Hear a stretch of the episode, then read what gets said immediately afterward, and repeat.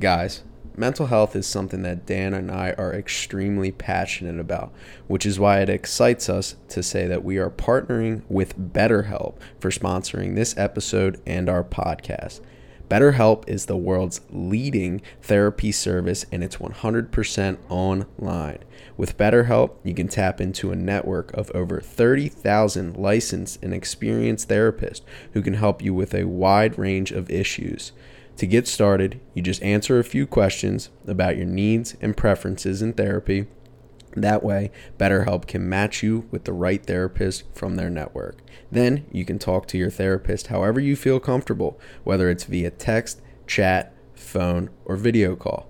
You can message your therapist at any time and schedule live sessions when it's convenient for you. If your therapist isn't the right fit for any reason, you can switch to a new therapist at no additional charge. With BetterHelp, you get the same professional and quality you expect from in office therapy, but with a therapist who is custom picked for you, more scheduling flexibility, and at a more affordable price. Get 10% off your first month at betterhelp.com slash backside ground balls. That's betterhelp, H-E-L-P dot com slash backside ground balls.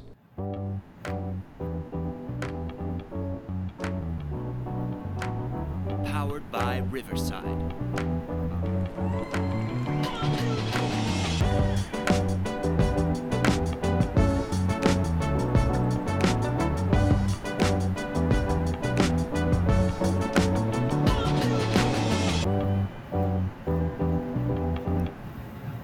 Welcome back to episode 105 of the Backside Ground Balls podcast.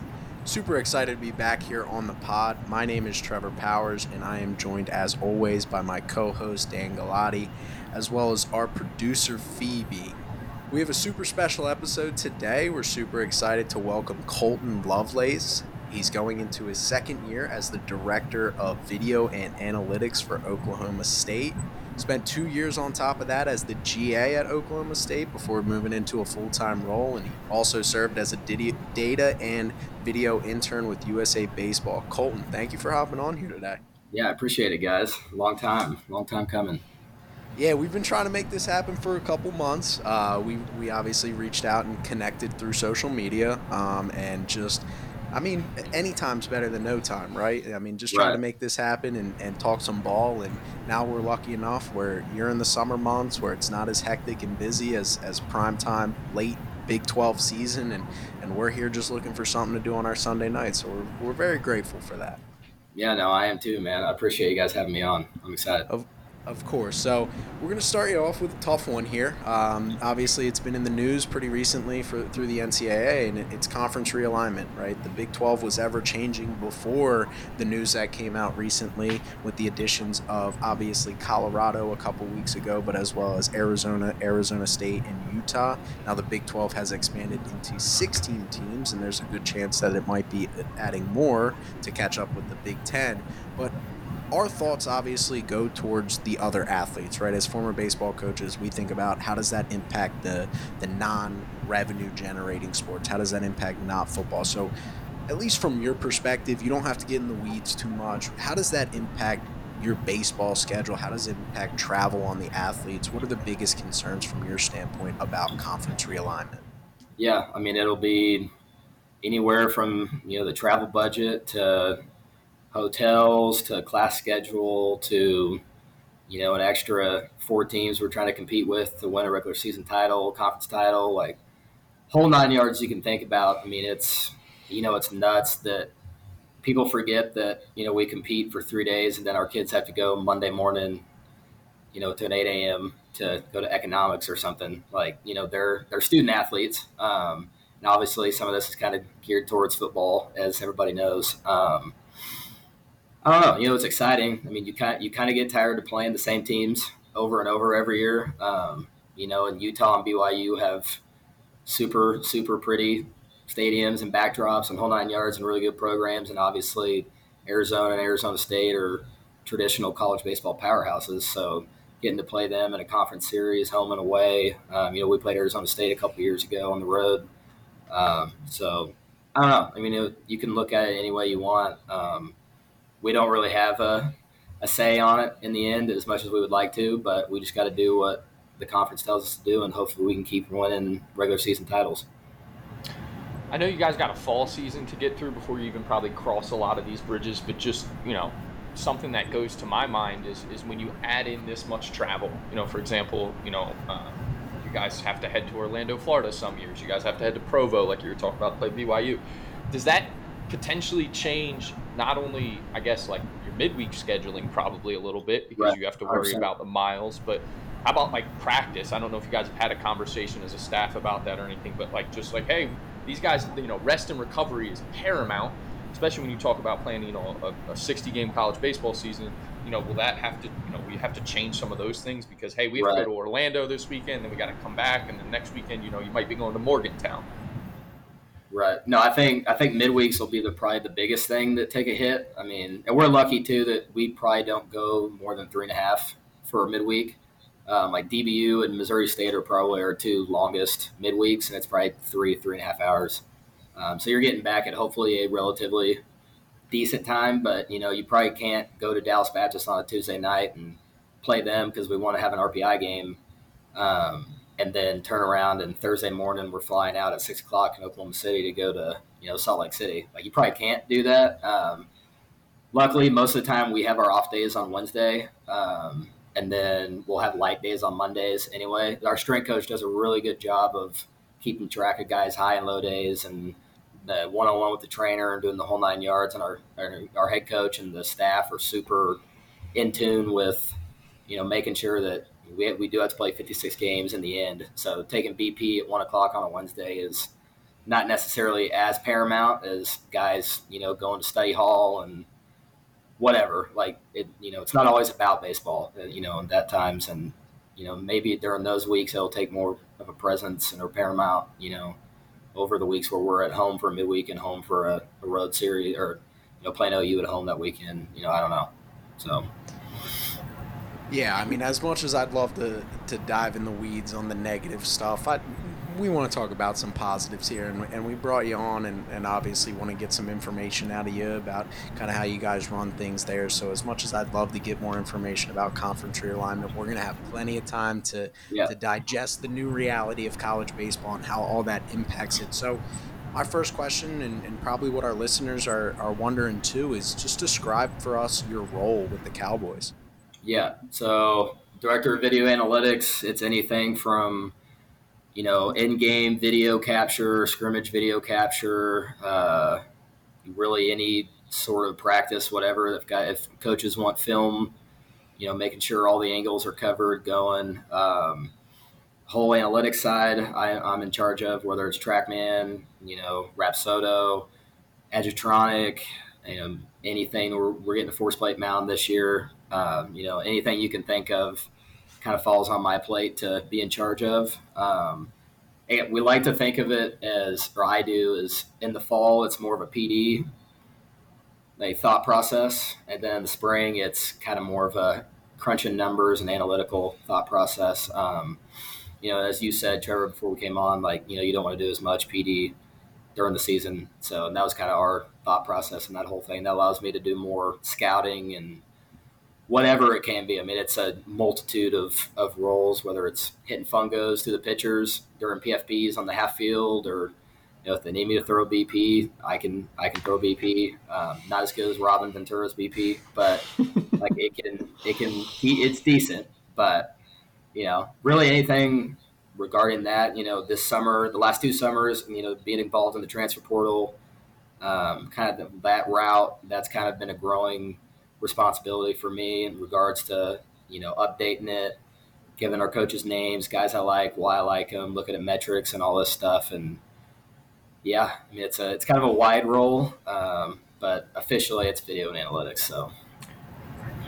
Um, I'm kind of interested in, in a little bit diving into leveraging the analytics because, um, you know, my opinion on it is just on how this is kind of developed is obviously we started hearing that that scary word analytics in the major league level um, for right. a couple years and everyone again treated it like you know it was you know there was almost like Salem witch trials for analytics sometimes um, right. but then you started to see some of that stuff get into the college game and you know it was you know people getting Rapsodos, people getting TrackMan, people getting some of the force plate technology that you're talking about, and I think that it kind of could overwhelm you a little bit if you're just diving in, you know. And some people they just ended up you know collecting dust, especially in the beginning. There, I, I would I would say that people didn't quite understand how to leverage the stuff. It was just a recruiting tool. Hey, we have this stuff, come play for us. But you know, your role to me is so important in kind of building the structure and leveraging that stuff to actually help guys and, and see it pay off on the field. How do you kind of go about doing that almost? You know, how do you build a, a model to say, okay, you know, we're taking these TrackMan numbers, you know, um, we can pull this from TrackMan, you know, we need to use the force plates, you know, for our pitching staff to understand, you know, how they're moving on the mound, how we can make them move more efficiently. And when you have 25 pitchers and 25 hitters, that can be a lot to take on. So how do you kind of go about structuring that?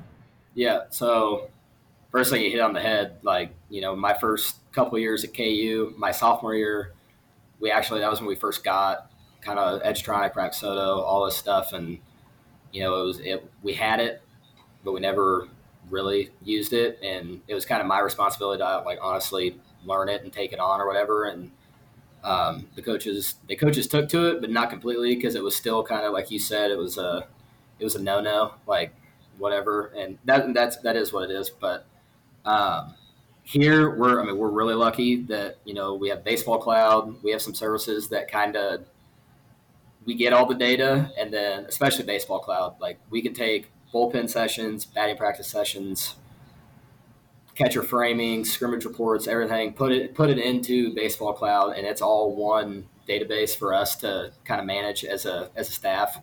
Um, and we we go from there, and we can identify you know the important variables, whatever. Um, and I think also too is knowing how to like not not speak baseball, but like I know how our coaches work and what they want. So like if our pitching coach, if we're doing a bullpen and like I, we have all the numbers, but we don't look at the entire screen. Like if, if we have one guy that we're trying to fix a changeup on, like we're doing nothing but staring at spin direction. Like, like we, we try to single out like small but extremely important things that like the, the kid will get. And our pitching coach, like obviously knows how to manipulate spin and do all this stuff, but like I can see it on the Rapsodo right after each pitch, like, Hey, you know, you're at, you're at 150. We're trying to get to 230. Like you got to get more more out in front and more rollover. Maybe you need to drop your slot a hair, like stuff like that. Like we saw that with blast motion too, especially was taking single metrics out of a out of a session with guys. Um, and that kind of helped. Like we would set up a TV screen next to the to the the bubba on, on the main field. Like guys would see their swing, and you know they see the diagram and all the metrics, and they're like they're mind blown. And you're like, all right, well hold on, like you need to look at this one metric because this is the one thing that we're trying to get you on plane. Like you're you're super steep. We talked about this coming on, but like I think singling out important things that help immediately into development because like development only happens in one day. Like it doesn't. It's not a thing that you look at two months down. Like obviously we want we want the ideal guy by June, you know, when regionals start, but you have to take it day by day and super simple and easy for these guys. Not because they're not smart. Like they're they're super smart. They've grown up with all these analytics and everything. Um, but over the course of we have 45 actual days to practice with them. Like you, you can kind of slowly implement and see the progress of certain things as you go. But you need to make sure that because each guy's different too. Um, make sure that that important variables for each guy are getting measured, getting tracked. They understand what they're doing wrong, and then I can relay that information to the coaches they see it, but this is more validation for the both of them um, that they are right, and they can kind of speed along that process. Yeah, and I just think it's uh, you know to me the the, the issue of the the headbutting in, in in the sport of analytics and stuff, and I think I from the outside fan perspective, like I get you don't understand it, and so that frustrates you, and and I get that, but right. just from the you know coaching side of things and the player development side, which you know you're all over it's so crucial to be able to i think what you hit there was translating it right and speaking the language right yeah. being able to say to a kid like because everybody learns differently and so for a kid to sit there and they can be overwhelmed by all those numbers you know if you're on the mound and you're trying to throw a bullpen and work on something and you're seeing spin rate and spin direction and extension and axis and like that i, mean it's frustrating. Yeah. But to have a coach there and be able to say, "Hey, this is the one number," that goes so far for a kid. And then two, we live in a microwave society, so the importance for guys to, you know, just the confidence of saying, "I understand that I'm getting better." By having this information right here in front of me, pitch to pitch, I think for this generation of college athlete, is just massive. And, and so, how do you then, you know, I, I, you're getting all this data, and how does that process go of like then translating it to the student athlete and saying, you know, this is what we need you to work on today, and how does that buy-in kind of work within your guys' program? Right.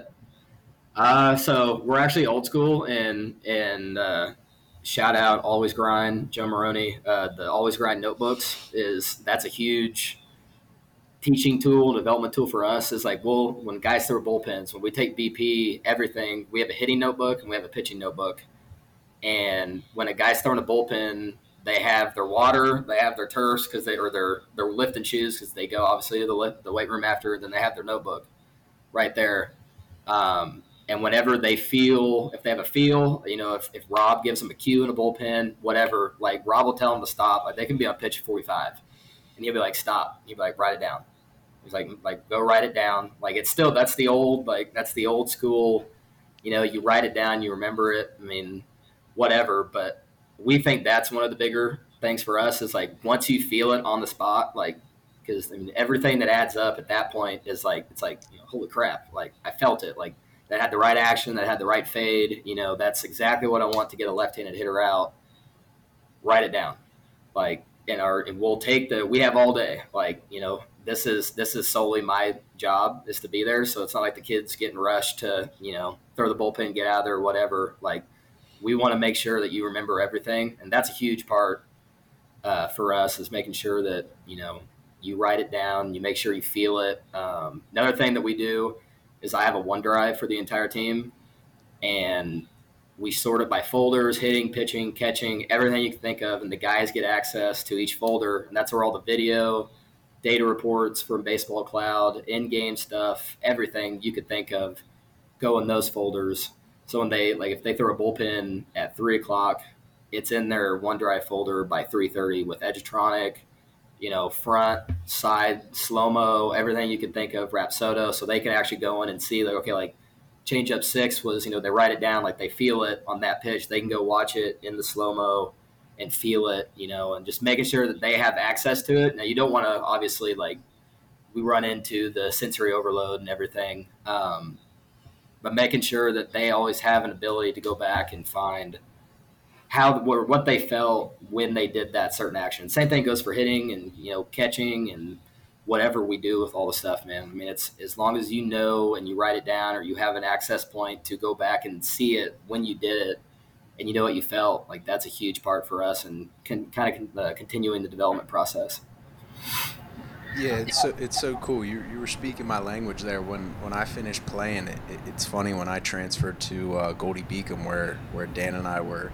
you know, on the same staff. I played one year, and, and I actually had one of those notebooks, but I didn't have Oklahoma State level uh, talent. So like, I was just putting down notes for for really my really. I always say like the end of my playing career was just like trial and error for my coaching career because I knew that's right. what I would, wanted to do. But that's why I was like, that's so awesome because I that's exactly what I would do. I'd, I'd take a good round or a bad round. I'd grade myself and be like, what'd you yep. feel? Like there were feels that to this day I can still remember clicking in my brain during BP is like, oh, that clicked, right? And right. how can I write that down? How can I remember that best as possible? But you kind of got into it a little bit, and, and I think when when I transferred to Goldey-Beacom, where we had a lot more technology, one of the things that because I was somebody who wanted the analytics, I was somebody who wanted the tech, is paralysis by analysis, right? You start chasing these numbers, you start chasing those one numbers that you're talking about, and next thing you know, you're a robot, right? And this is something right. that a lot of old school, I mean, you work with a ton of dudes that have been around baseball since before blast motion was even a,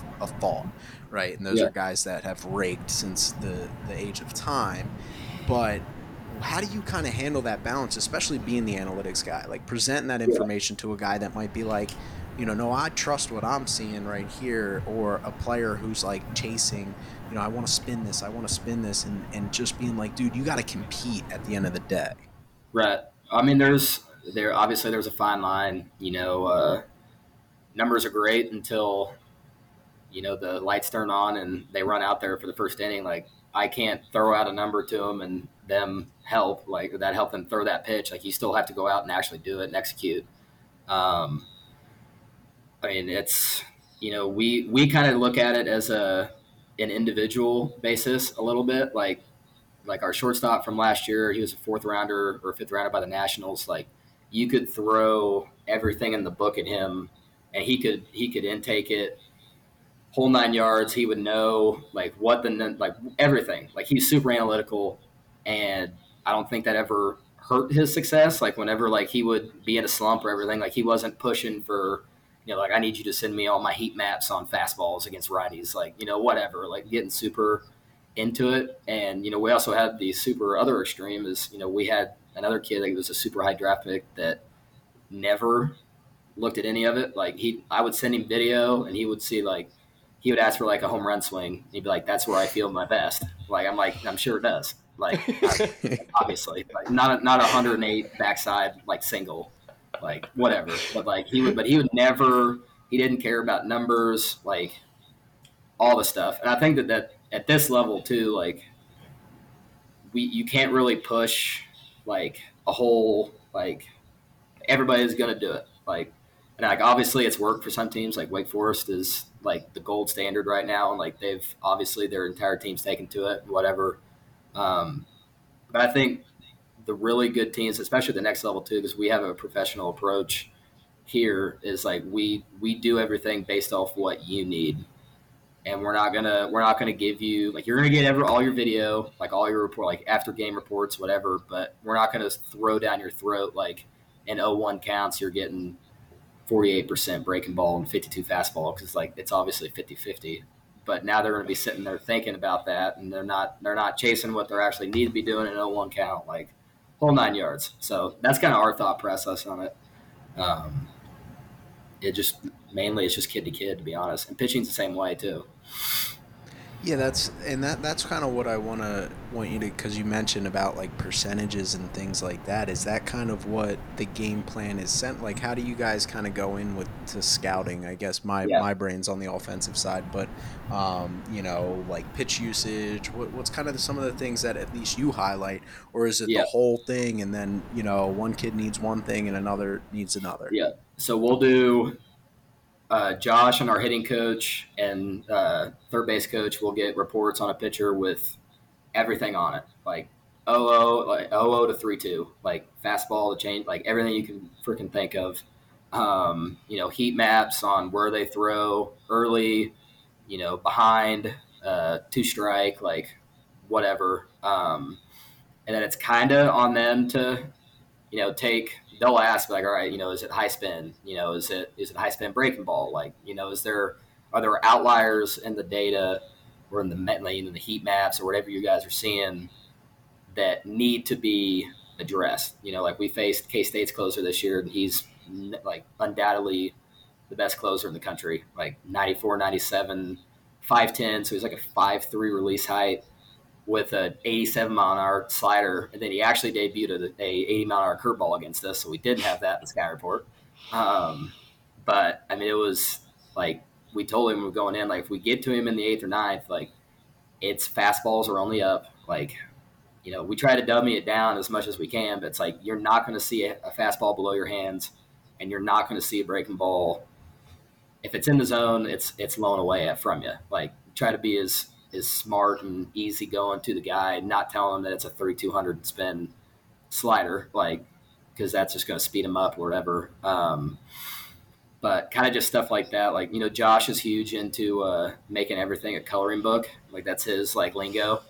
So we try to we try to dummy it down as much as possible to the guys and make sure that you know they understand what they need to understand. But you know, we go we know going into it everything we could possibly know. So. And and on top of that, you started to talk a little bit about K State's closer there, and, and I'm assuming he probably had a high riding fastball. Is there oh, anything oh, yeah. that that hitters like to know about fastball shape? I know, like we would when when I was at Arcadia, we'd get eaten alive by a kid or first time through the order, and and that would kind of be my feedback is like, hey, hey, where are you seeing it? How are you missing it? Oh, I'm under it, or, or oh, like you know, you can read swings. A lot of infield pop ups. You know, it's a lot of you know high vert. Hey, come on, like let's miss on top. And is there anything that that hitters have seen to work um, when you kind of get that feedback of like, hey, he's riding it up in the zone? Like Alex Bregman talks about thinking a ball above the ball, and that helps him. Is is there anything specific there? Yeah, I mean, you I mean, you just hit it on the head. Like especially in the last two or three years, like we've really seen the the advancement in fastballs in the upper third. It used to be like you're you're you're starting low and away, you're trying to come in under the hands, and you go back to low and away, and you might go up. Um, but I mean, there are some teams in our league too that because we know the pitching coaches now, obviously, like they won't throw a fastball below our hands if we're swinging at it and you know we have it written down on our sheets you know the average ivb so we can tell a guy be like like hey you know this is it's it's it's spinning like it's riding. Like you know you're gonna have to stay you have to see it at a certain level. Like josh is big on uh, like starting points uh, on where the ball starts. Um, so like he'll he'll make a like we have a really expensive batter's eye but we'll be like okay like at this part on the batter's eye like if you see it out of the hand like it should be like lay off of it. And it's the same thing with breaking balls, like high spin heater. Like, you know, if you see it start here, we understand like we have all the tendencies and everything with what they're going to try to do. Um, so we try to kind of take into our ballpark a little bit because it is it's a super dark, dark backdrop. So we can kind of try to cheat it on where balls start out of the pitcher's hand. Um, now, obviously, if a guy's 97 with 22 inches of vert, like it's easy enough to tell them to where to start on the on the batter's eye. And it's still going to ride, and they're still going to swing through it, um, just because they're not used to seeing that kind of fastball. Um, but yeah, I mean, start start and stop is kind of a big spot for us, especially on break balls, sliders specifically, because Big Twelve is a slider slider heavy league. So knowing where guys start their sliders for swing and miss and where they start it, where we can do damage to it, is huge for our hitters you know, I, I just want to flip to the other side of the ball real quick because you got me thinking a little bit with as far as usage goes and, and building an attack plan then for the pitchers. You know, when I would call a game, at least for me, it was always like, I'm going to pretty much try, you know, get as much information as possible about the other team and, and, and kind of their hitters. But then it was always, at the end of the day, it was going to be, you know, this, my guy's best stuff. Like, what's my guy's best pitch? I'm going to probably try and ride that as much as possible. But you guys obviously have a lot more information available to you when you go to build those game plans to attack. Right. Kind of where do you kind of draw that line, or where does your, your pitching coach kind of draw that line? And when you're building those plans, like, okay, this is how we can attack this guy, and then, but this is what our guy does best. Does it more so kind of pop up when you make bullpen decisions in that weekend series, or is it yeah. just kind of on a, a, a gut feel based, uh, you know, like game to game type deal? Right. I mean, obviously, you know, you got to go to your guy's strengths. I mean, that's especially at this level. Like, if you have a really good fastball, you got to stick to your fa- like your really good fastball, hundred um, percent. I think it's so we. I mean, our we our pitching coach has so he lays three buckets out in front of him as he's calling the game, and it has on the far side it's an Excel sheet that I make with average against, and then whiff and chase, chase with two strikes, um, and then think there's there might have been one more, um, but that's one sheet. And we have a second sheet that TruMedia's built, custom reports. That's the heat map on you know average against fastball, breaking ball, changeup, and then where they do like the most damage, and then you have whiff zones for each pitch too. So that's that's more of like me and Rob will sit down Thursday, Friday to kind of formulate how we're going to do it um, and how we're going to pitch. But it's more knowing, and like I said before we came on too, like Rob will watch every swing a guy takes from their first day on campus to then. So he has the most, uh, the utmost idea of a guy's swing plane, swing decisions, whole nine yards, and then the heat maps and everything kind of are like validation to him on, you know, he's saying this guy strikes out 7% of the time on fastballs up he thinks that okay, if we're starting a guy on Friday night, that's a third rounder by the Blue Jays this year. Like he had a really good high riding fastball, we're gonna attack him up, like like stuff like that. Like and knowing like we'll know that Thursday. Um, we're not really uh, Rob's not really a big uh, like when they throw their bullpen during the week. He doesn't really want them to focus on the team that we're going to play that weekend. It's more like, hey, you know, you threw 52% strikes with your slider. Like we got to work on getting your feel for your slider, where you starting your slider, you know, getting those those uh, those eye points, those sight points back, um, and getting just more comfortable and getting back to where we know that they can be uh, to land a ball for strikes and then eventually get it punchy, which we want all the punchies. Like we love punchies. So we're, we're, we're two straight years of 600 plus strikeout seasons. So we have the two highest strikeout numbers in our program history the last two years. Um, so I think what we're doing is good, but again, it's it's the pitchers don't necessarily know as much, I guess, because they still have to go out and obviously compete and you know manage their emotions and whatever. Um, but we we know exactly where we're going to try to attack a hitter going into the weekend, um, and it's a combination of about four or five different things, but somehow it works. I don't know. And then I guess I just kind of want to, because a lot of that to me is, is just I'm, I'm kind of in stride with you as far as like when you build those heat maps and, and of, of those opposing guys, and especially with whiff rate, right? Because like you said, you're chasing punches, right? So you want to know, hey, yep. what can I generate swings and misses on? And you know, obviously you mentioned you know a couple minutes ago how you know we've just seen fastballs up like all across baseball really. I mean, yeah. professional level college level right? People are were really started to chase the the IVB right? The, the vertical yeah. break the high spin fastballs just getting after it. I guess for me now though because hitters have obviously started to adjust to that right? We see the guys yeah. and Kevin you know we've talked on here a bunch about you know Kevin Long doing such a good job of teaching guys to stay on plane especially with those high high spin things. Yep I guess I want to know your opinion on because you do a lot of pitch design stuff. I know leveraging arm angle of the different guys you have, right? Because to me, when I start to think about, okay, so what's the next adjustment? And obviously, right. you can only, you know, again, you have to, you can see what the hitters are doing, but you have to pitch to what your guy does. Do you guys think about leveraging where you guys, you know, as far as release height and maybe axis of stuff to say, okay, if I got a you know a guy that's that's higher and, and, and more over the top, you know, I think when we first started this craze, it was a lot of that guy can be up in the zone because naturally they have, you know, the the vert break. But now is it like okay, he's he's at a higher release point, he can be more successful down in the zone just because now that has to cross the entire zone into a hitter's right. perception. That's tough. And same thing, you mentioned K State's closer. Well, I'd imagine he's successful up in the zone because at five three a, a five three release height, that thing oh, yeah. probably looks like it's going from their ankles to their it's neck. Yeah. So do you guys kind of you know take that into a, a account when you're starting to build some of this stuff? Oh, 100 percent. Yeah, I mean it's that's the fun thing for me, and that's where I can nerd out is because it's you know it's so individualized to each guy. Um, you can't teach a, a high riding four seam that's just straight backspin from a low three quarter slot. Like you can't but you right. can create an absolute just demon sinker from that low three quarter spot. Like, and we actually we love sinkers here because our park the ball absolutely flies. So sure. we try to we love the uh, the down angle uh, steep VAA guys um, on their on their fastballs that we're trying to keep the ball in the yard because how they built our park is there is a wind tunnel and it's a joke and we got to keep the ball in the yard. so, um, but yeah, I mean, it's completely, you know, it was it was cool that we had a he was a 16th runner of the Red Sox. He was from Stillwater. Uh, he went to uh, Cowley Community College and then came here.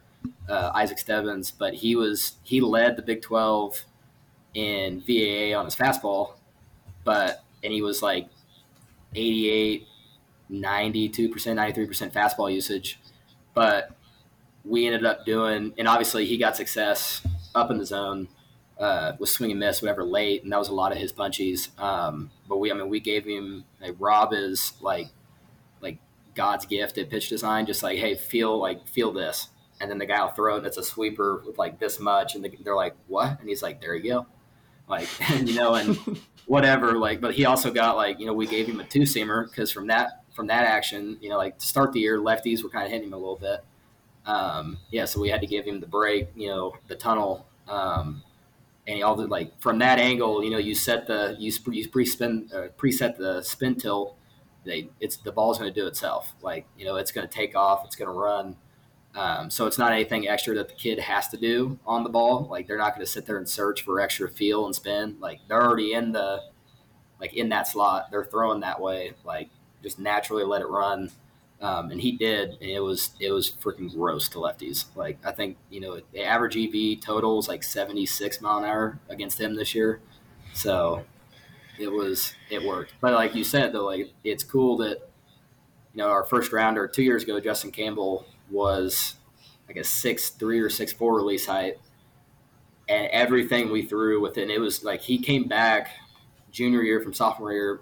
We don't we still don't know why, but like it went up like 250, 300 RPMs on his fastball. Like IVB went up, like all this stuff. We're like, holy crap! Like we're gonna punch out so many guys up in the zone. I feel like we never did. Like we just lived down, but it's because I mean, obviously, you guys know like he had a super super high release, and like the way that the hitters proceeded when it came in, that like they thought it was going to stay down. Um, and actually, a thing that our pitching coach's son, Donnie Walton, tells us like at their level, so in AAA and the big leagues, is they hate high spin heaters at the bottom of the zone because especially from a steep from a steep steep angle to them, it looks like it's going to stay below the zone. But it, it, it, ends up just either staying on plane just a hair longer, or it catches it, you know, at the bottom of the zone, and it, to the to the umpire, they see it and they'll give it to you. Um, and we hammered that with Justin for a year, and I think he punched like 142 kids. So, yeah, it just changes based on each guy, but you know that's the cool part and the scientific part to get into with pitching. And then the the, the last thing that that you know I want to you know just nerding out a little bit too much on the pitching side, but you know I, for me it's it's looking at the breaking balls and kind of how we've gone through this transition of this new era. Because I remember you know when when a lot of this first started and we started having this information readily available, you know two things kind of happened. Everybody was looking at spin rate right? Yeah. Like that was the number one thing. It's like, what's the spin rate? What's the spin rate? And I feel like we've kind of moved on from that into, you know, I, to me at least personally, I, I mean, I think axis of the pitch, you Yeah. know, release height and then spin efficiency, right? How much of that are we actually, you know, is that does it matter? How much of the, how many of those RPMs actually matter? And then as far as the breaking balls go, because I felt like we we really got into gyro sliders. Everybody was throwing a gyro slider, Yep. and now it's kind of uh, the Sweeper. sweeper this year. Yeah, which I hope you agree with this. This is just kind of a sidebar. It, I don't like that we categorize it as a different pitch. It's just a version of a slider in my mind. But anyway, 100%. Eh, yeah, it's just a slider. But what do you think? To me, is are there some absolutes on that stuff, and, and why do you think the what has made us go from those gyro slider breaking balls to now getting the more sweepers? And is it you know is it something about you know is there an efficiency, a spin efficiency that kind of ties to like hey if this guy has you know can spin his fastball at 98% and then you know he struggles to you know kill that much on the slider then we can Right. create the sweeper where has that shift kind of come in, in in your opinion Yeah. So I mean, I think it's, I think it's more about what we just talked about before. Is people realize that you can't just give every single guy the same pitch, and you got to individualize each guy. Um, now we've kind of gone back to the, the now everybody's trying to throw sweepers, um, and I think I mean obviously if it's good, it's good. Um, but I think it it and I think the good teams like the Dodgers and the you know the Twins are really good at pitching development, and the, obviously the Braves and the Rays and all these guys is you know they I think they focus more on the individual and what each guy you know are they a supinator or they're a pronator like in looking individually into each guy, and making sure that they throw what they throw the best. Like we had a our Long Beach transfer from last year that was the third rounder of the Blue Jays, and he got a million in the third round. Like he's he has a, like a hand of God, just gyro slider. Like it's right off the table, last second. But he's he pronates or he supinates so well that you know our first thing was like he threw a curveball like one percent at Long Beach. We're like, you know, you need to throw this like twenty percent, twenty five percent. Like you know, we we got to do what like we got to tailor what you're good at. You know, and you know the fastball was good, but it was a little inefficient because he cut it a little bit and everything, and it still had some ride. But we tried to tailor to his ability to supinate, and we we added the curveball, and we we didn't add the curveball, we implemented it more. Um, but I guess kind of like that route, I would say is kind of what the good teams do. I would not to name names because my favorite team does not do this. Um, but and we won't name that that team. Um, but yeah, I don't know. It's it's just I think it's a fad. You know, like everybody's trying to chase that that super cool. Like you know they're seeing you know Sonny Gray throw a gyro slider on TV with the twins, they're like, I have to throw that. Right. So everybody starts throwing it, but it's not as good because that's not what you're meant to throw out of your just your delivery in your slot. So I'm gonna run it back because you said something five minutes that I gotta I gotta clarify. I heard it right. Mm-hmm. Did you call a low slot, high riding fastball a rocket ship? yeah, That's phenomenal. yeah, that is a good one. that that hit home. I, I mean, we like, don't, that we don't want to we don't want to color code it when our guys are going to the plate, man. Like they're like, how is it? Like, dude, it's it's rocket ship. Like you got to see it down, man. Like there's no other way. Like and like some guys do see that as you know the Yep. Yeah. but yeah, like that's what we we categorize it as is if it's really really good, like bro, you're facing a rocket ship tonight. Like good luck. Like That's phenomenal. Like I, you said that, and I was like, oh my gosh, that's a good one. Because I'm Yeah. all about any other way to describe a pitch in a in a unique way. You're gonna listen Right. to this podcast. I'm gonna start calling every fastball a rocket ship that needs that. Because I used to call it the invisible. That's what I used to Yeah. call it because because it you think you got it, you're on time and everything, and then Yep. it's over your barrel, and you're just like, Ooh, but rocket ship's so much cooler. Um, but you kind of mentioned it there, and and you know, professionally, we see it a lot, man. And so I want to kind of, because you, you kind of took us into it talking about your Long Beach uh, transfer and implementing the curveball that he only threw 1% time. And we, you know, I keep peeping over Dan's shoulder and Lance Lynn's on the mound with the Dodgers. And, you know, he comes over the, from the White Sox and they, you know, up his four seamer percentage uh, back to what Right. it used to be, cut the cutter, add the sweeper. Like, how much of that comes into play when you're evaluating potential transfers and then Yep. getting them in, in the boat and then kind of implementing those changes of being like no we think you can do this well and First. Like i guess it, it mm, the negative side of me goes why isn't everybody else doing this like you kind of mentioned your favorite team we don't have to call them out by name but they haven't developed a pitcher since some old guy who's getting ready to retire it feels it's like that was in middle school. Yeah. yeah. but like it, it seems so simple because we sit here and have this conversation but like it's not that simple you know what i'm No, saying but yeah. kind of talk about that implementation and and how that comes into play Yeah, yeah, yeah. So that's kind of been the huge takeoff the last two years, last two summers, I would say. And a huge part of that, the evaluation tool, has to do with uh, TruMedia, which is our analytical tool that we have. Um, and thank God we did. We bought it last year because it's. Uh, I will never not say it's the best thing ever. Um, but the, so they they actually implemented a portal tab on their uh, the website. We can go in and see when a guy goes in to the portal. Like we automatically have it on our uh, on our thing, and not bragging at all because it actually makes me sound like I don't have a life. Yet, but I led the country in page views on TruMedia this year. That's and awesome.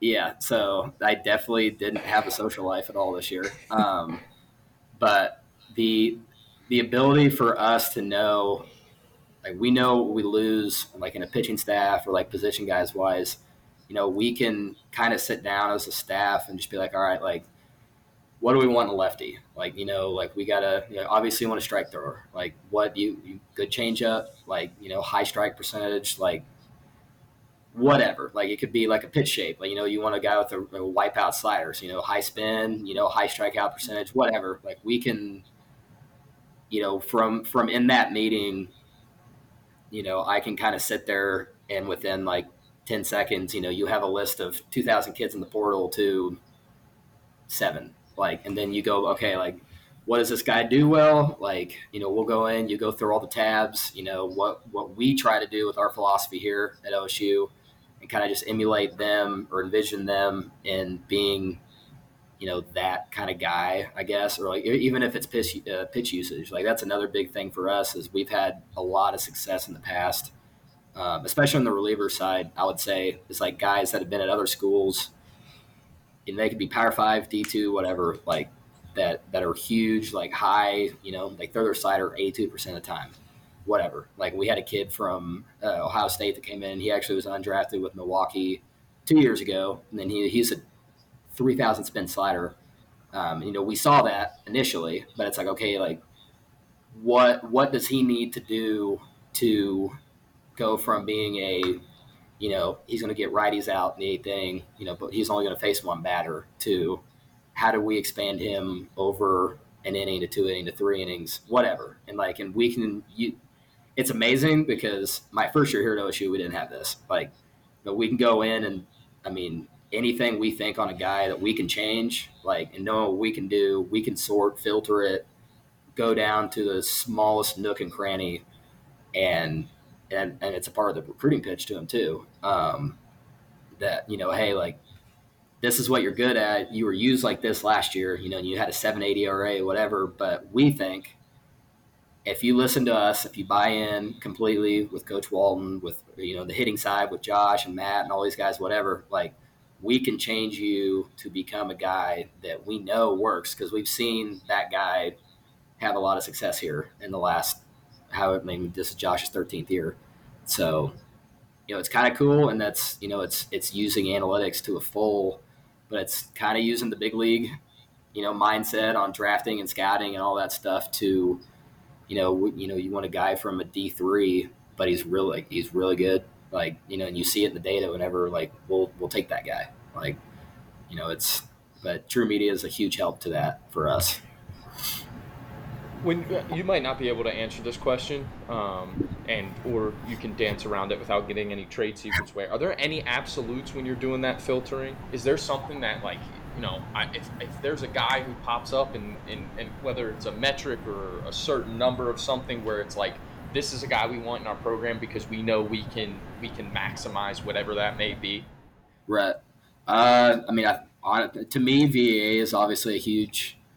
Just looking at a fastball profile. I mean, if you know that it's flat as it can like it can freaking be, like you know, we can we can exactly what we just talked about, like you know, based on a guy's arm slot, whatever, we can help manipulate you to get to something that's either a steeper VAA or we're gonna we're gonna raise your slot a hair and maybe give you an overhand curveball. Like we don't know. Like, but VAA is kind of the I mean the game's played off the fastball. Like, and we you know we want to have the best version of a fastball possible. You know, when we look at guys and recruit guys, or when we think we can bring in a guy in the portal that's kind of overlooked, or you know, JUCO, whatever, because we see that from this slot you know, you're not really being told how to throw your fastball the right way. Like we we think we it's not a secret, but you know, we think that we can try to manipulate and speed that process along. So 100% VA is one of the bigger ones.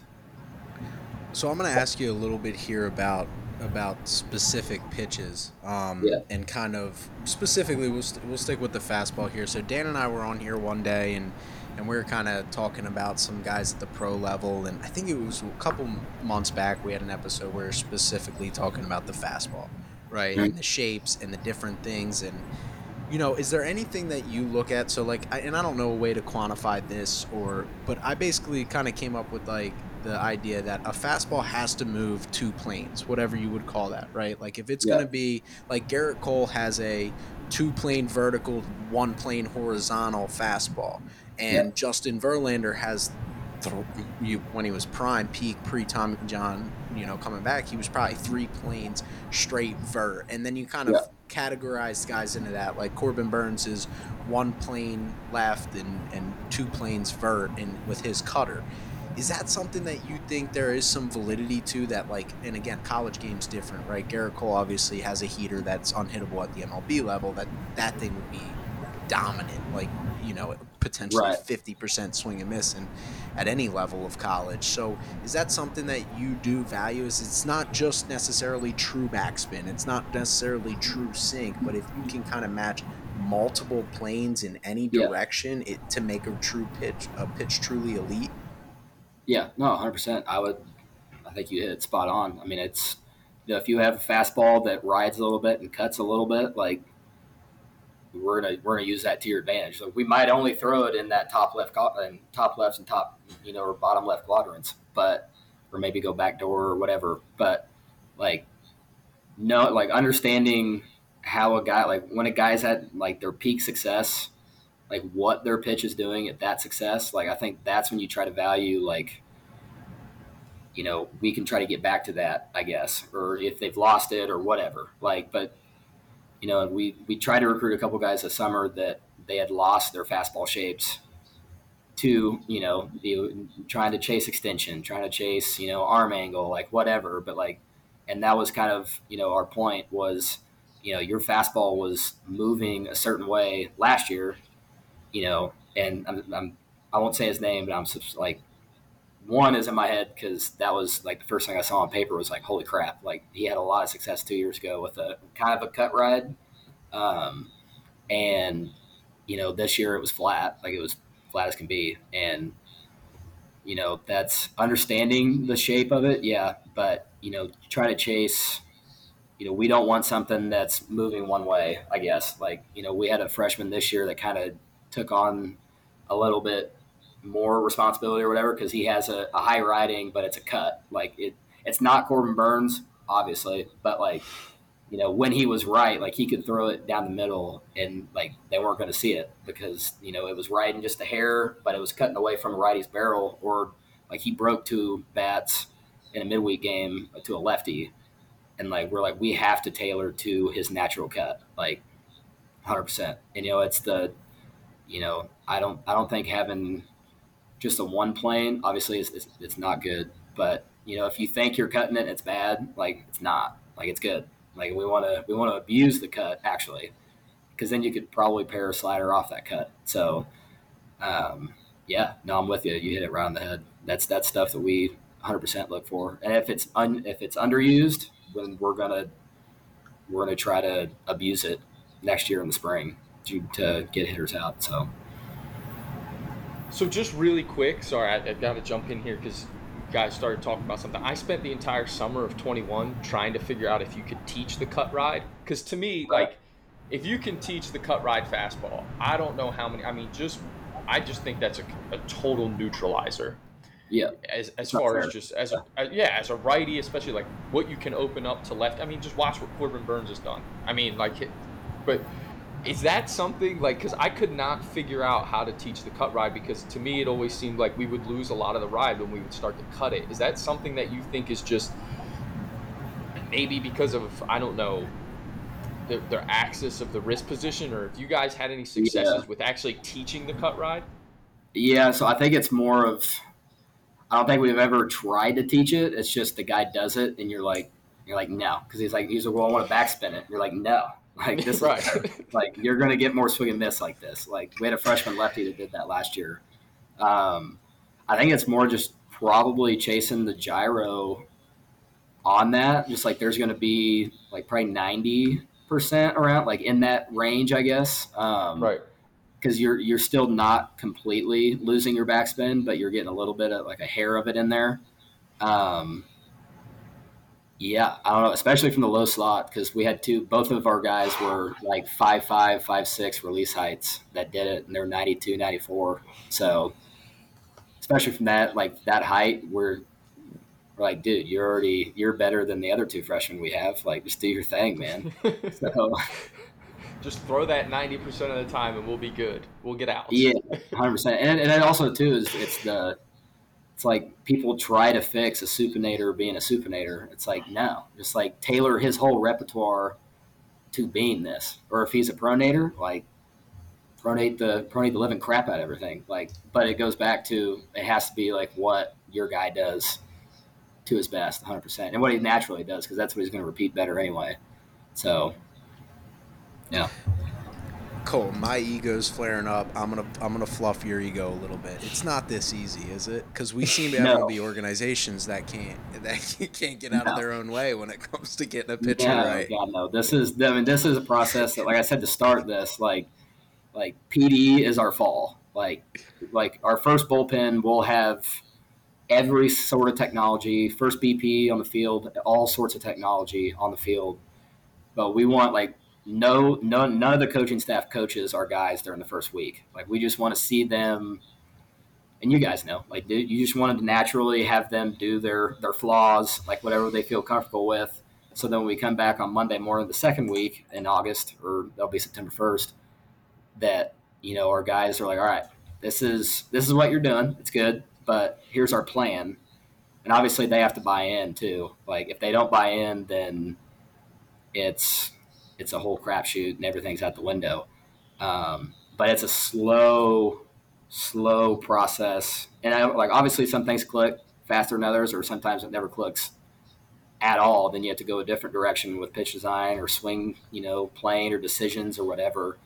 Um, and obviously, and honestly, a lot of that changes too when scrimmages start because everything they're doing in BP off the machine it's you know it's kind of engineered to be one way but when they step in the box or they step on the mound that first scrimmage everything goes right they start spinning up top and it's like oh lord like he looks just like we saw him his junior year in high school. Like we gotta we gotta like you gotta tailor it to both sides i guess. And that's where like rob and josh and all these guys are good because we'll stop a scrimmage during a scrimmage and just like all right calm down. Like remember what you did in the bullpen. Like like, what'd you feel? Like, what'd you feel there? Like, whatever, whatever it can possibly be. Like, it could be a guy figures out their slider in April.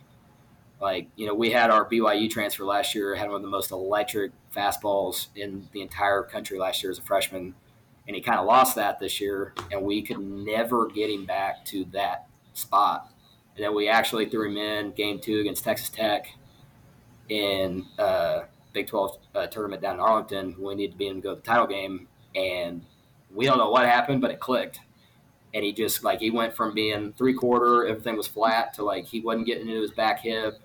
To all of a sudden, it was like it looked like BYU him, and it clicked. Like we and we you know, I probably had 500 Edgertronic videos of him, like whatever you could think of. We tried, and it just it wasn't working. And then finally it did, and then he went out and shoved it into Cape Cod this summer too.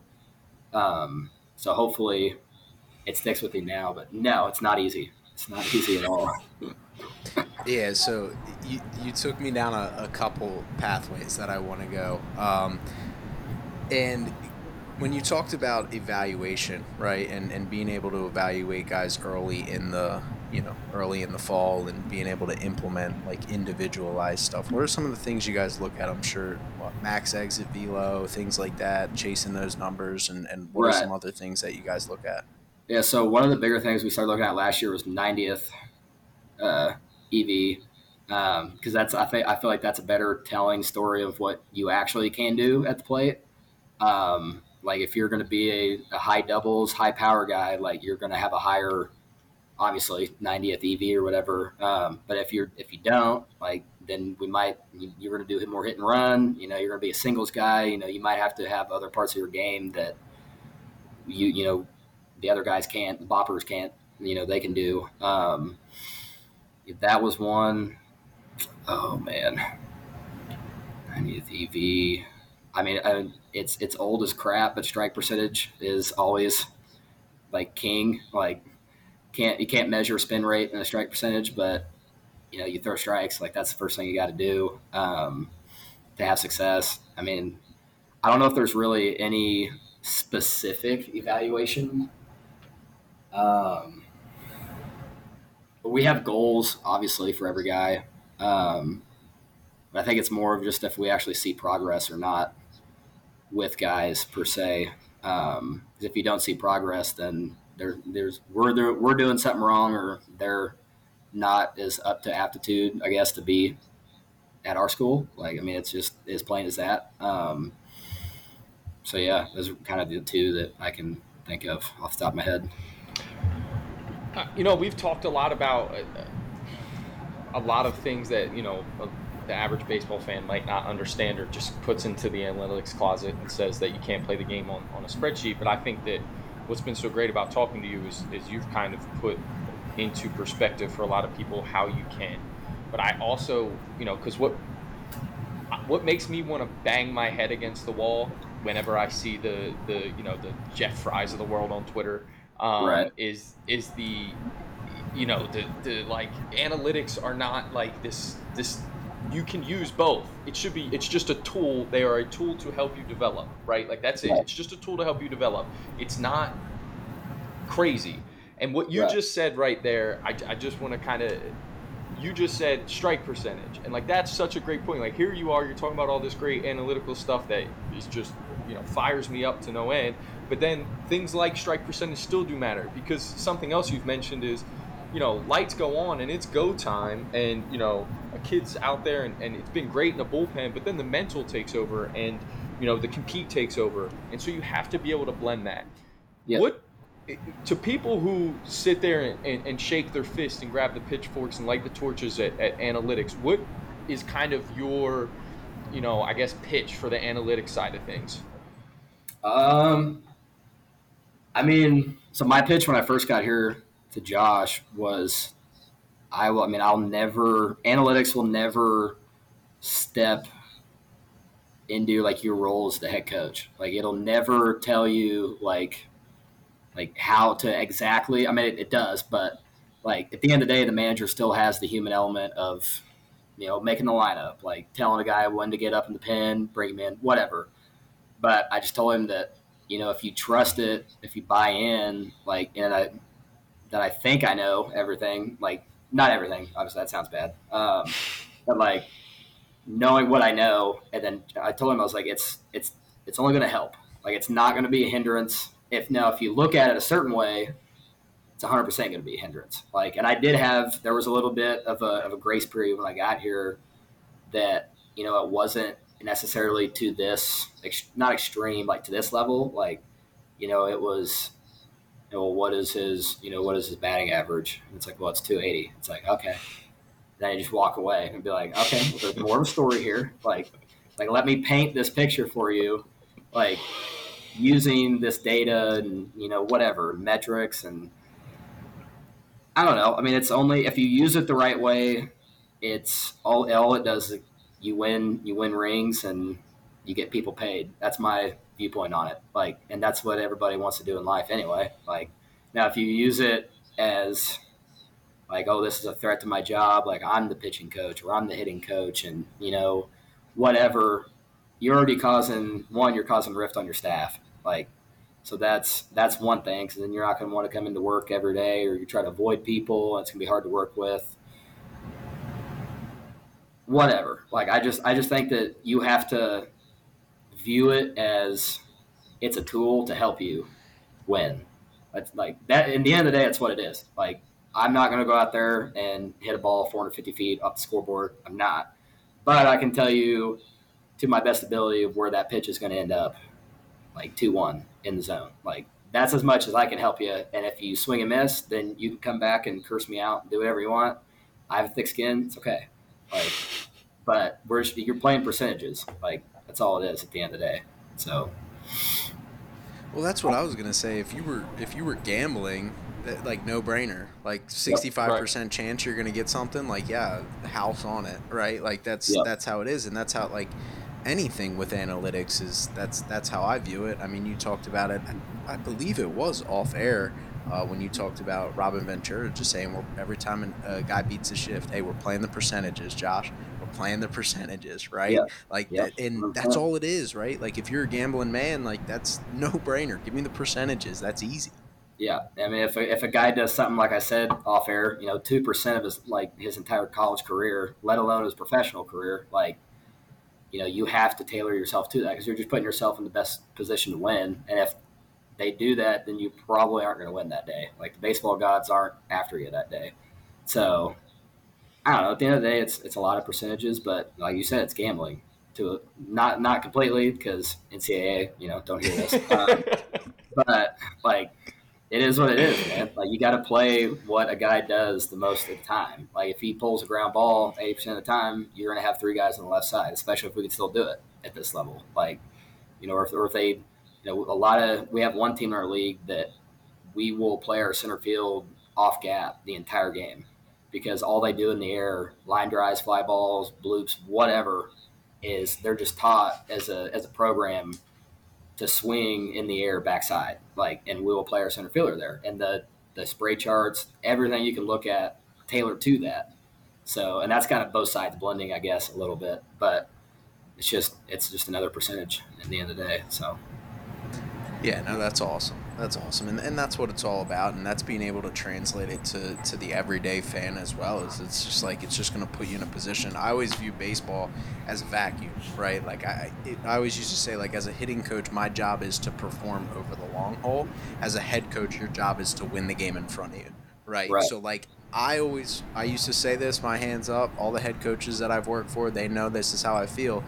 In the bottom of the ninth, two outs, runner in scoring position, we're down by one. I'm taking 110 to the warning track at 20, which might get out, but let's say deep center, fly out at 110 any day of the week over a bloop single to tie the game.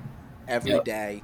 10 out of 10. That's my job as the hitting coach is to put that guy in a position because if he hits it 110 every time he steps up to the plate, he's probably going to have more success than the blooper guy. Yeah. But as a head yeah. coach, you should be fired up about the blooper, right? Like put it in play, create havoc, oh, all those yeah, things like, like that. But the, the process in a vacuum is is the biggest thing in, in being able to have that success.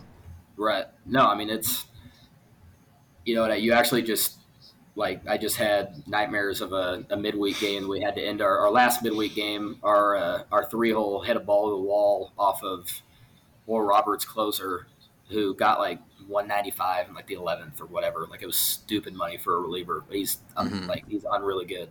But we we blew the game or we blew the lead in the eighth, and then we scored two in the ninth. And we had a guy on second, and he hit a ball to right center at the wall, and it was like 114 off the bat like it, one of the most pure sounds I've ever heard a ball come off of a bat. And the guy like made a hell of a play on it, caught it, whatever. It's like like all of our guys in the huddle after the game were so mad. They're like, oh, whatever, blah blah, and you know, like we blew the game. Like Josh told him, it's like you know, we did everything we just tried to do, and we coached you to do. Like we coach you to come back in scenarios that amount to a lot of high pressure situations, like you just went through, and you scored two runs and you hit a ball about as hard as his max EV is, it's probably 114 around there, and he probably put one of his best swings of his life, and we lost. So, like the analytics will say it's good, obviously, but we lost. But you know, there's still a process and everything that go into it, and like what you just said, like we, you know, as coaches, you're trying to just get your guys in the best positions possible, and that's kind of using analytics is because you know when a ball comes out of your hand or when you're hitting the ball a certain way, like that's when you're at your best. So if you can try to repeat that as much as possible, you're going to be a pretty damn good player. So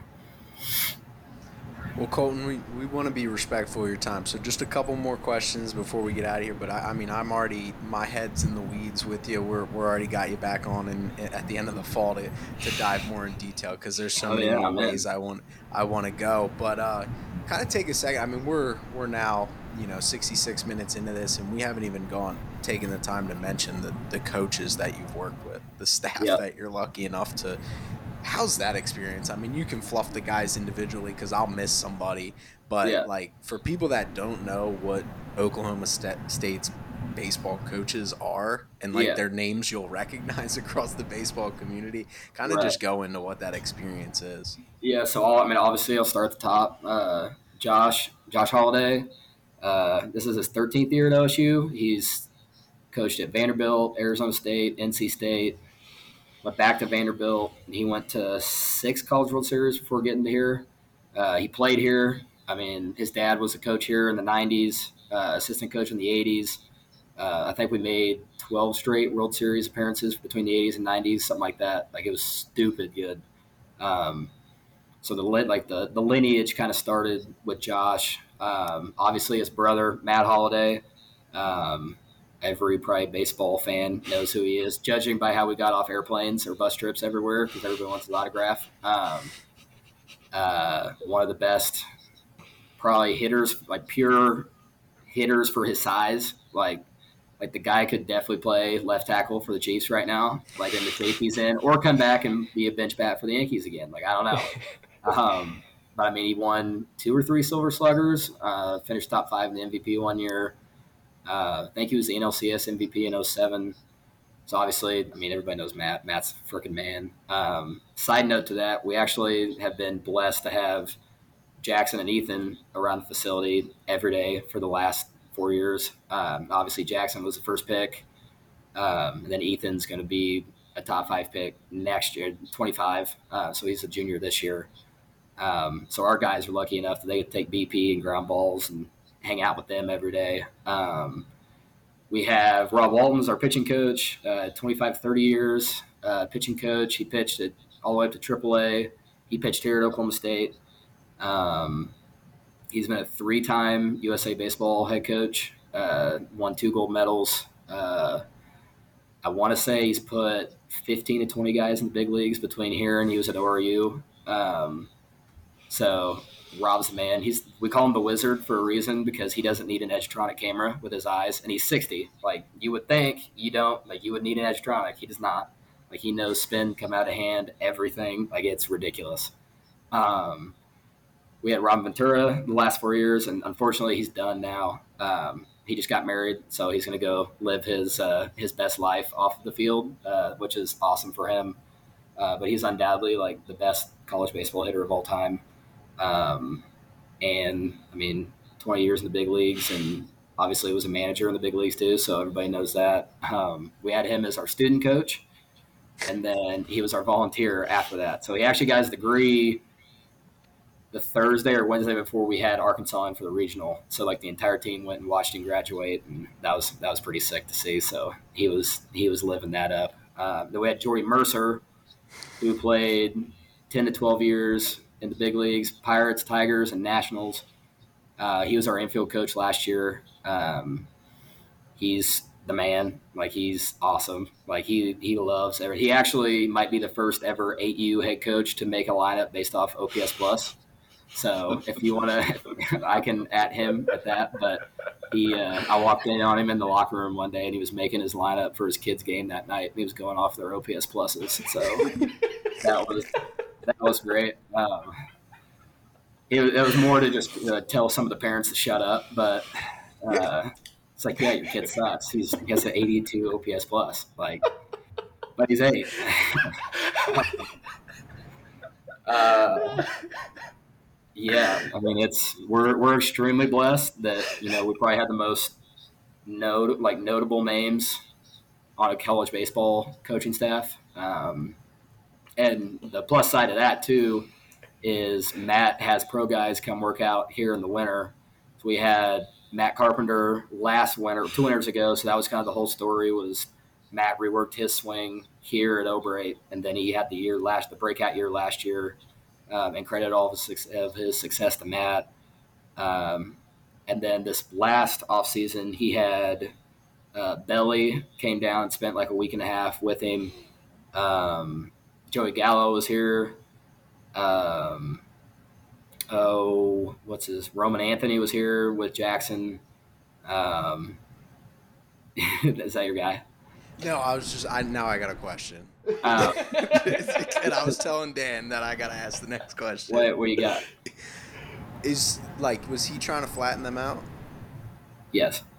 I won't. I won't okay. go on like the whole. No, specific. don't have to. Yeah, don't have to. No, I mean it was pretty sick to see, like especially with Belli, because yeah. Gallo Gallo did a lot of weightlifting here too, so that was fun. Um, but like Belli's thing was like they didn't even like take BP the first like two days. Like it was strictly just like no lower half, like trying to just stay backside, like whatever, like and like he felt it. Like he's like he the biggest thing was and obviously he's a pro like a pro guy, but all of our guys are in there watching, you know, him do it and everything. But like Matt would tell him to do one thing and he'd swing. He's like, he's like, yeah. He's like, that's it. He's like, that. Like, the Dodgers never told me to do that. And he was like, yeah. Really? And you would think the Dodgers would be the first one to be the first one tell to that. Tell um, that. Um, obviously, obviously, 18. 18. Dan, you're echoing a little bit. So. no, you're good. Um, no, that's that's unreal. That's awesome. Yeah, no, it's that's kind of the cool second half. And like Jackson's going to bring some guys, hopefully this winter, like tomorrow and all those guys to come work out with him.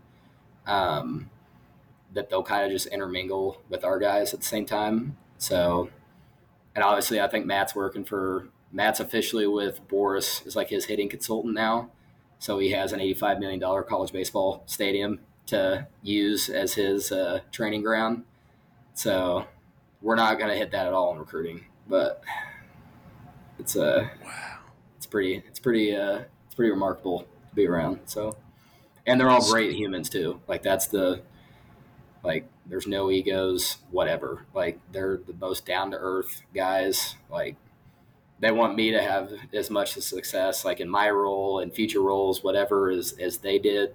you know, in their pro careers. And that's cool when you see them take the time to, you know, sit down and talk baseball with me and just, you know, just talk about baseball. I mean, honestly, like that's the biggest thing is you're talking with guys that have like 50 years or 40 years combined experience in the big leagues. Like, not a lot of people get to go to their nine to fives to do that every day. Um, so that's pretty cool.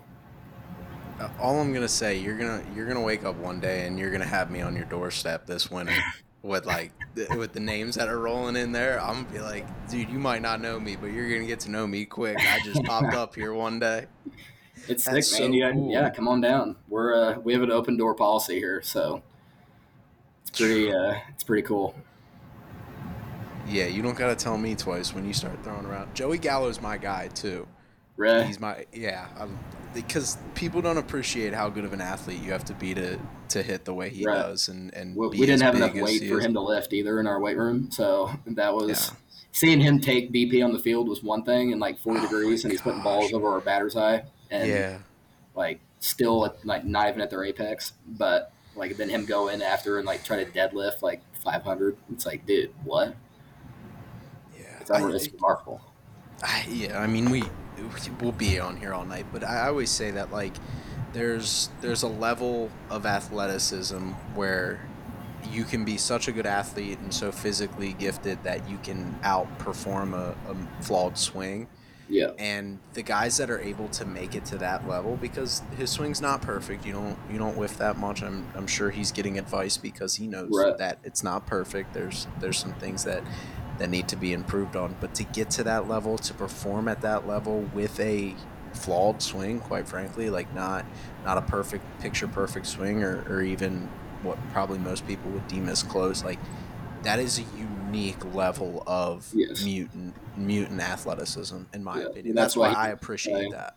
Yeah, and that's why he's going to get more chances than probably the average just ball player that makes it up there. Like you know, you can hear guys that I'm around all the time like, "Oh, we whiff so much, blah blah," and then you see make a play in center field, and you're like, "Dude, a 6'6", 240 guy is not supposed to look like that running after a ball." Mm-hmm. That's why he will get another twelve million dollar contract this this winter or whatever, mm-hmm. just because you're banking on the fact he's going to find out how to do it mm-hmm. put it all together. So, yeah, no no doubt about that, no doubt about that. But um, you know, I've shoot that's all. That's all I got today. As much as I probably do have more in the docket. Dan, you have any any closing thoughts? It looks like you got your headphones back here, and for Colton before we let him go. No, this has been a blast. I appreciate you coming on and doing this. This has been awesome. Yeah, man. Anytime I get to talk baseball with anybody, it's a it's a no brainer. So I get too juiced up anyway. So that felt like 20 minutes, and that was an hour or 16. So no, no, that's phenomenal. And as I like to tell a lot of our guests that like we you said you have an open door policy, we have an open door policy. By by all means, you ever want to come back on here and talk ball and and you know just get in the weeds on some things. I, again, I, am not kidding you. Like I'm putting this on air, so you're gonna run it back on me. Like you mentioned the open door policy. Do not be surprised if I. I don't know if Dan's coming for 21 hour drive, but but you might catch me out in Oklahoma and, and for a long weekend, extended weekend. That's yeah, all I'm gonna gotta, say. We gotta make sure it ties in with one of those night games over at football. Yes. But Yep. Yeah, we can make that work for sure. awesome. Awesome. Well, Colton, thank you. We appreciate it. And thank you to our listeners for tuning in. And that will conclude our episode for today. Make sure you're subscribing to the podcast on all podcast platforms, including Apple Pods, Spotify, and anywhere you find your podcast. We post episodes every Monday, Wednesday, and Friday, always hitting your feed at 7 a.m. sharp. Don't forget to follow us on Twitter at BacksideGB, Instagram at Backside Ground Balls, and TikTok at Backside Ground Ball. And most importantly, make sure you're sharing with five friends, and we'll see you next time on the Backside Ground Balls podcast. Great news Major League Baseball is back. The college baseball season continues to electrify. And with the help of our friends over at SeatGeek, we can get you out to whatever game you want to see. All you need to do is head over to SeatGeek Find your game you want to go to and enter promo code Backside Ground Ball to get $20 off your first purchase. Maybe if you want to go see some NBA or NHL playoffs. I don't know, maybe you want to go to a concert with the weather warming up throughout the country, no matter what event you're looking to go to, our friends at SeatGeek can hook you up with the best deals. Great seats at an affordable price. You can't beat it. Make sure to enter promo code backside ground ball for $20 off. That's SeatGeek.com, promo code backside groundball. We are super excited to announce that we are now partnering with Routine Baseball. Routine Baseball offers the best athletic leisure options going. We're talking shirts, hoodies, shorts, sunglasses, and any baseball style you could ask for. Perfect for all your events and activities this summer. You headed to a game, throw on a nice routine tee and a hat. How about a cookout? Throw on some routine shorts and sunglasses. You'll be super comfortable, no sweat, perfect fit. I just got fitted in my routine stuff, and it's all I want to wear, and it's all I will be wearing this summer. And you can too. All you have to do is go to routine.com backslash backside ground ball and check out all the different options they have. And you can receive 10% off your offer today. Again, all you got to do is go to routine.com backslash backside ground ball and get 10% off your order today.